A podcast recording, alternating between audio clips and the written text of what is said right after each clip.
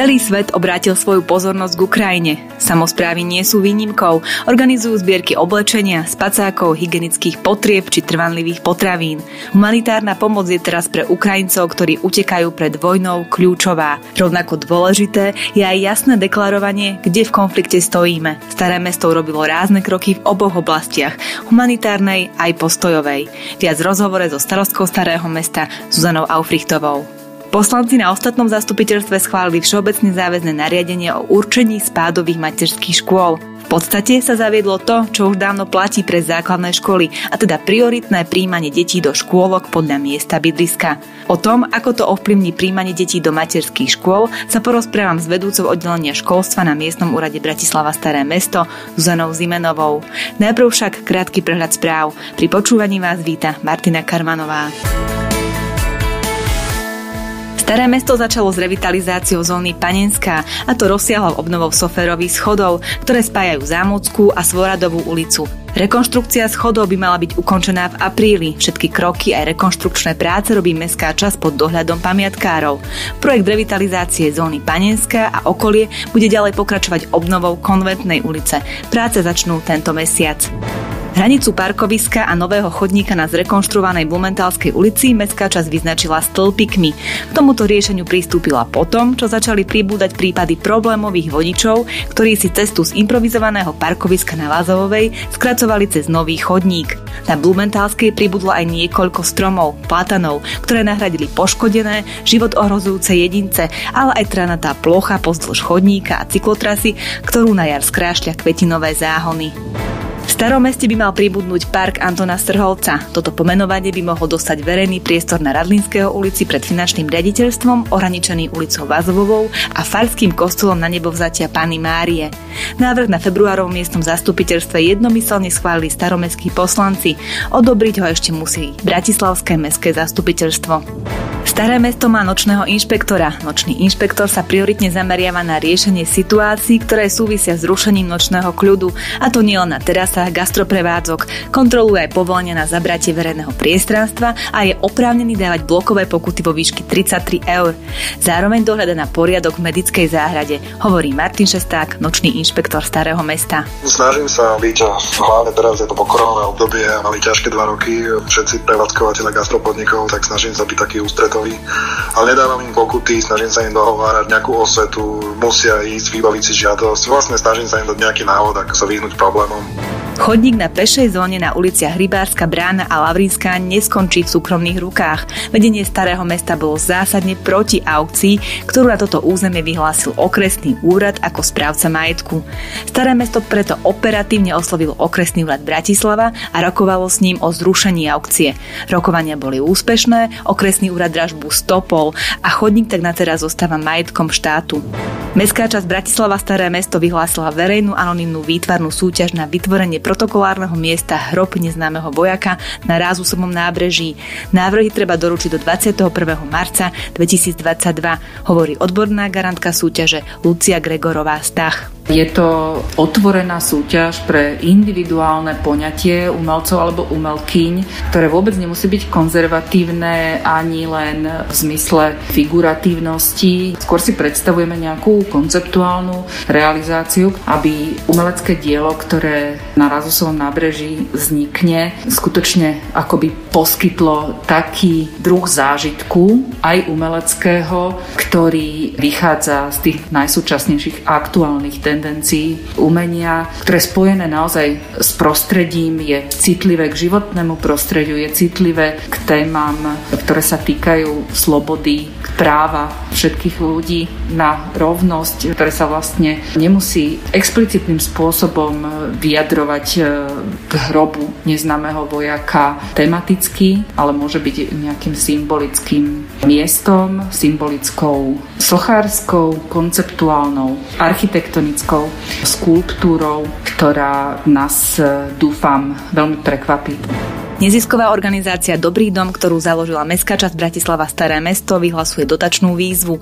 Žiadatelia v oblasti humanitárnej starostlivosti a sociálnej pomoci, ale aj z oblasti vzdelávania a výchovy môžu získať až 3000 eur. Celkovo si neziskové organizácie či občianske združenia môžu rozdeliť až 32 tisíc eur. Žiadosti treba odoslať do konca apríla. Viac informácií nájdú žiadatelia na stránke www.dobrýdom.sk. A menšia kuriozita na záver. Magický dátum v útorok 22.2.2022 si v Zičiho paláci povedalo áno až 12 párov. Útorky sú ako svadobné dni veľmi zriedkavé, no magické dátumy ako tento sú medzi snúbencami vo všeobecnosti veľmi obľúbené. Ak vás naše správy zaujali, viac informácií nájdete na facebookovej stránke Staré mesto srdce Bratislavy, na portáli staromestské.sk alebo v mobilnej aplikácii Staré mesto. Staré mesto vyjadrilo spolupatričnosť s Ukrajinou už pred začatím vojny, a to teda vyvesením vlajky na miestnom úrade. Aké sú tie ďalšie kroky? Staré mesto dlhodobo prejavuje svoj záujem byť na strane tých, ktorým nejakí veľkí sa snažia ukradnúť ich slobody alebo obmedziť ich práva. Vyvesením vlajky sme boli prvou samozprávou, ktorá deklarovala postoj k Ukrajine Rovnako predtým Staré mesto takýmto spôsobom deklarovalo podporu Izraelu, Bielorusku, Tajvanu, Tibetu a podobne. Je to česť mať tú možnosť, pretože zastávať a deklarovať správne názory je veľmi potrebné pre tú skupinu ľudí, ktorá je na tvári miesta a v podstate čelí nejakej agresii alebo nejakému nátlaku. Za staré mesto sme včera prijali tri reálne opatrenia, ktoré sa premietnú naozaj aj do konania samozprávy. A boli to opatrenia, prvé bolo zrušenie špeciálnych výhod, ktoré mala Ruská federácia a veľvyslanectvo Ruskej federácie na Slovensku v Bratislave, ktorým mala zabezpečené informovanie o verejných zhromaždeniach, ktoré sa konajú v jej blízkosti alebo teda pred ambasádou. To sa včerajším dňom skončilo doručením listu, ktorý Staré mesto adresovalo na ambasádu Ruskej federácie. Druhým opatrením bolo zrušenie vyhradených parkovacích miest, ktoré boli pred Ruskou ambasádou a tento priestor je verejným priestorom, verejný priestor patrí ľuďom a preto Staré mesto ho uvoľnilo. A poslednou vecou, ktorou si myslíme, že je nejakým spôsobom naozaj reálne uskutočnené ten postoj, ktorý zastávame, tak je začatie procesu premenovania verejného priestranstva a je to časť Godrovej ulice od križovatky s palicádmi po križovatky s Galandovou ulicou. Nie je dlhý, ale v podstate ulice by sa mali volať od križovatky po križovatku, je to dlhodobo zaužívané, takže v tomto prípade by to malo aj takúto vnútornú logiku, ale nespravíme tento úkon bez toho, aby sme to konzultovali s obyvateľmi, ktorí žijú a ktorých sa to dotýka na tomto území zvoláme verejné stretnutie s občanmi a ak tá vola bude, tak je reálna šanca, že môžeme vlastne v auguste už mať verejné pomenovanie ruskej ambasády na ulici Borisa Nemcova. Teda tá ulica by sa mala volať po kritikovi Kremľa, ktorý bol zavraždený. Toto sú také teda ideologické postoje samozprávy. Venujeme sa aj reálnej pomoci, a to teda zbierkou Karimatiek a Spacákov pre naše spriaznené mesto na Ukrajine. Staromestská sieň teraz praska naozaj vo švíkoch. Ľudia tieto veci naozaj doniesli, poputujú na slovensko-ukrajinskú hranicu. Aké ešte možnosti zvažuje samozpráva pri tejto reálnej pomoci? Ešte sa vrátim k tému úvodu tej otázky. Ono to nie je iba ideológia. Boris Nemcov dnes tu nie je bol to človek v produktívnom veku, ktorý mal správne názory a dnes tu kvôli nejakému režimu nie je. Takže má to aj nielen ideologické, ale naozaj aj veľmi smutné reálne dopady a práve preto, že uctiť si takýchto hrdinov, ktorí dokážu svoje presvedčenie za dobrú vec viesť až na túto hranu, kde vlastne vystavujú riziku svoj život, tak to je presne to, čo treba uchovávať v pamäti. Z tých ďalších vecí, ktoré sa týkajú aktuálne, tak uh, tam Staré mesto veľmi pragmaticky postupuje podľa nariadení, keďže to naozaj nemá byť teraz predbiehanie sa ani samozpráv, ani občianských združení v tom, že kto bude teraz uh, v čom prvý a v čom bude zaujímavejší. My sme sa skoordinovali 5 okresov Bratislavy na základe výzvy krízového štábu, ktorý je koordinovaný okresným úradom Bratislava, ktorý požiadal vytvorenie piatich zberných miest, e, prípadne piatich miest, kde by mohli byť poskytované informácie buď pre utečencov, pre domácich obyvateľov a taktiež nejakým spôsobom v podstate distribuovaná pomoc z týchto piatich okresov. Dnes prebehlo stretnutie aj s hlavným mestom, takže sa to bude koordinovať naozaj na úrovni celej Bratislavy a ten výsledok bude taký, že budeme včas informovať všetkých obyvateľov, akým spôsobom sa zapojiť. Staré mesto má pripravených aktuálne vyše 50 miest v evakuačnom centre, ktoré je do hodiny pripravené. Spomínali ste krízový štáb. Kto je vlastne členom tohto krízového štábu a nejako pravidelne na pravidelnej báze konzultujete jednotlivé kroky, plány? Samozprávy Slovenska sú vyškolené pandémiou z takej koordinácii týchto procesov, ktoré predtým neboli bežné pre samozprávy.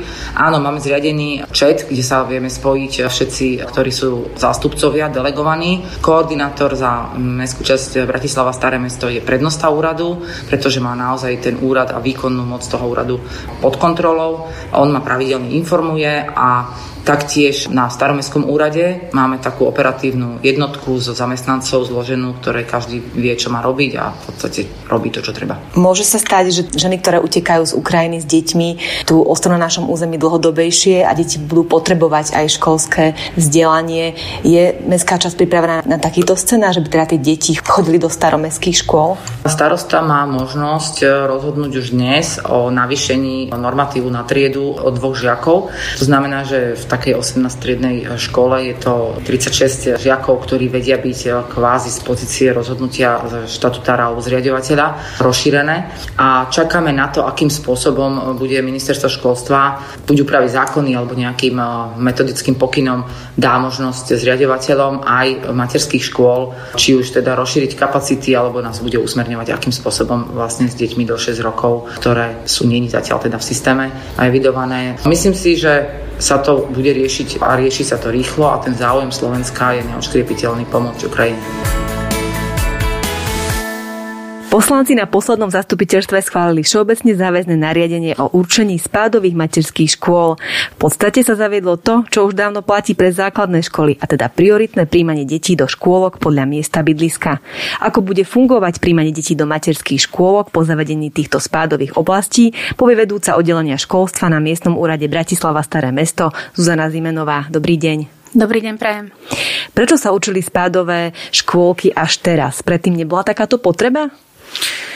Chcela by som zdôrazniť, že spádové materské školy sa určujú najmä alebo výsostne pre deti, ktoré si plnia povinné predprimárne vzdelávanie a sú vo veku 5 rokov. Toto je novinka od tohto školského roku.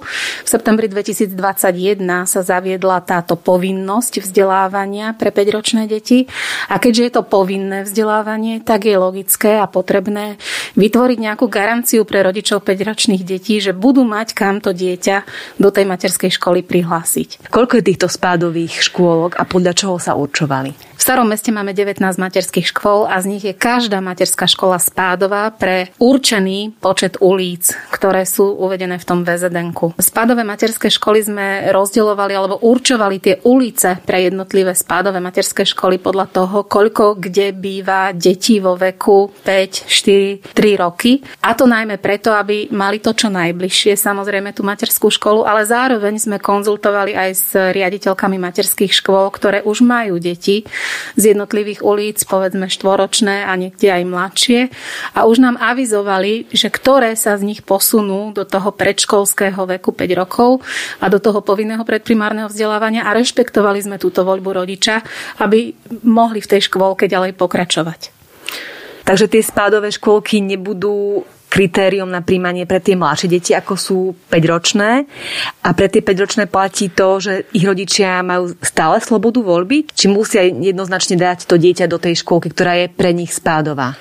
Všetci rodičia všetkých detí, ktorí, ktoré sa hlásia do materskej školy, majú slobodnú voľbu výberu materskej školy. To stále platí. Spádová materská škola a vyjadrenie toho, že tieto ulice pokrýva jednotlivá spádová materská škola, je vlastne garanciou pre rodiča, že ak chce dať to svoje dieťa do materskej školy, tak tuto v tejto materskej škole na základe tej ulice, kde býva, určite to miesto pre svoje dieťa nájde.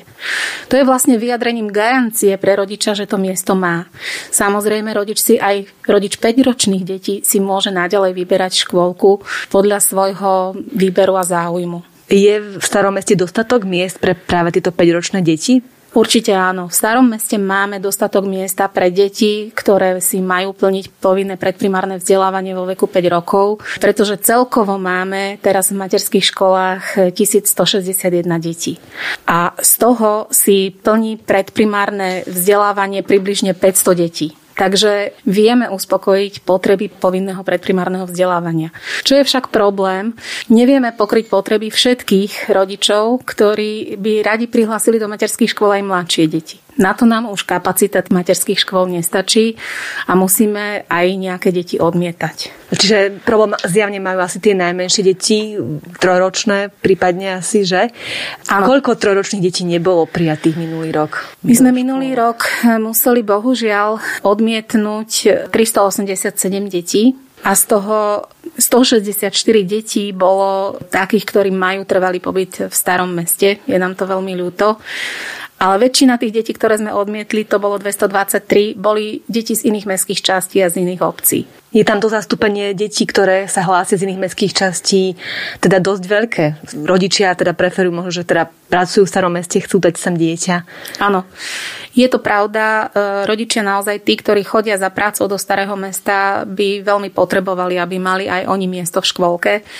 Koncept, že staromestské materské školy sú len pre staromešťanov, zákon vôbec nereflektuje. Takto to nefunguje, takto to ani nemôže byť vyžadované pri príjmaní, pretože zákon školský hovorí o tom, že dieťa nesmie byť prednostne príjmané na základe trvalého bydliska a nemôže byť ani na základe povedzme iných daností, že ako je zamestnanosť rodičov a podobne. Musia sa pri príjmaní detí zachovávať zásady nediskriminácie, rovnosti prístupu ku vzdelaniu. Musí sa rešpektovať teda to, že prednosť majú 5-ročné deti. Toto sú tri zásady, ktoré treba dodržiavať a všetko ostatné, ktoré by sme chceli našiť ako nejaký kľúč na príjmanie detí, detí môže pôsobiť diskriminačne a nie je to umožnené. V maji sa budú podávať prihlášky do materských škôlok. O tom, ktoré dieťa bude prijaté, rozhodujú teda riaditeľky, ako sme si teda povedali, aj podľa týchto kritérií, ktoré ste povedali. Novinkou je, že rodičia sa môžu odvolať proti rozhodnutiu riaditeľiek. Kto bude potom posudzovať ich žiadosť? Rodičia neprijatých detí sa môžu odvolať v tzv. druhom stupni správneho konania. To je tiež taká novinka. Riaditeľky už e, v tomto školskom roku rozhodovali v tzv. správnom konaní, v prvom stupni správneho konania. To znamená, že mohli sa konečne rodičia voči ich rozhodnutiu odvolať. Dovtedy to tak vôbec nebolo. Bola tam taká naozaj dosť svojvôľa na strane materských škôl, že riaditeľka nemusela ani udať dôvod, ani to nemusela nejakým spôsobom na to odpovedať rodičovi, ak nebol spokojný a rodič sa nemal kam odvolať. Teraz sa rodič môže odvolať a odvoláva sa k zriadovateľovi. A v druhom stupni správneho konania rozhoduje zriadovateľ o tom, či je teda to odvolanie oprávnené a dieťa sa príjme, alebo sa potvrdí rozhodnutie riaditeľky materských škôl a dieťa sa nepríjme. Pred tromi rokmi vyvolal návrh starostu Petr Žalky a na Hrčku, aby sa žiadosti o príjmanie detí do škôlok posudzovali centrálne. Veľkú vlnu odporu zo strany riaditeľiek škôlok. Jednoducho starosta chcel zaviesť centrálne riadenie škôlok. Bolo by to cesta na to také férovejšie príjmanie? To je porušenie zákona. Ešte raz to musím bohužiaľ zopakovať. My sme viazaní školským zákonom a ďalšími právnymi predpismi školskej oblasti. Zriadovateľovi neumožňujú žiadnym spôsobom vstupovať do príjmacieho konania. Všetko je to kompetencia kompetencie riaditeľiek, ktoré zase ten rozhodovací proces majú veľmi prísne právnymi predpismi oklieštený alebo limitovaný v tom, že nesmú uprednostniť jedny deti od druhých na základe trvalého pobytu, ani na základe povedzme nejakého zamestnania rodičov a podobne. Jediné, čo musia sledovať je, že musia príjmať 5-ročné deti do škôlok a nesmú prijať mladšie deti ako 3 roky v prípade, že sa k ním hlásia nejaké ďalšie deti, ktoré sú staršie, teda 3 a viac. Toto je jediné vekové obmedzenie, z toho analogicky vyplýva, aj mnohé riaditeľky v starom meste to uplatňujú, že naozaj prihliadajú na vek detí. To znamená, že sú naklonené tomu príjmať po 5 ročných skôr tie štvoročné deti a tie staršie deti a tie mladšie deti. Bohužiaľ musia dostať teda tú informáciu, že nie sú prijaté. To vekové hľadisko zohľadňujú naše riaditeľky, ale to je jediné, čo sa dá zohľadniť. Zohľadňujú aj kritéria súrodenectva? Že súrodenec má prednosť? Áno, zohľadňujú sa tam aj súrodenci. Určite áno. A to je už v dnešnej relácie všetko. Ďakujeme, že ste boli opäť s nami. Podcast zo Starého mesta si môžete vypočuť vo všetkých podcastových aplikáciách. Sledujte nás aj naďalej. Všetko o aktuálnom dianí v mestskej časti Bratislava Staré mesto nájdete na facebookovej stránke Staré mesto srdce Bratislavy, na webovom portáli staromestské.sk či mobilnej aplikácii mestskej časti. Majte pokojné dni, na stretnutie opäť sa teší Martina Karmanová.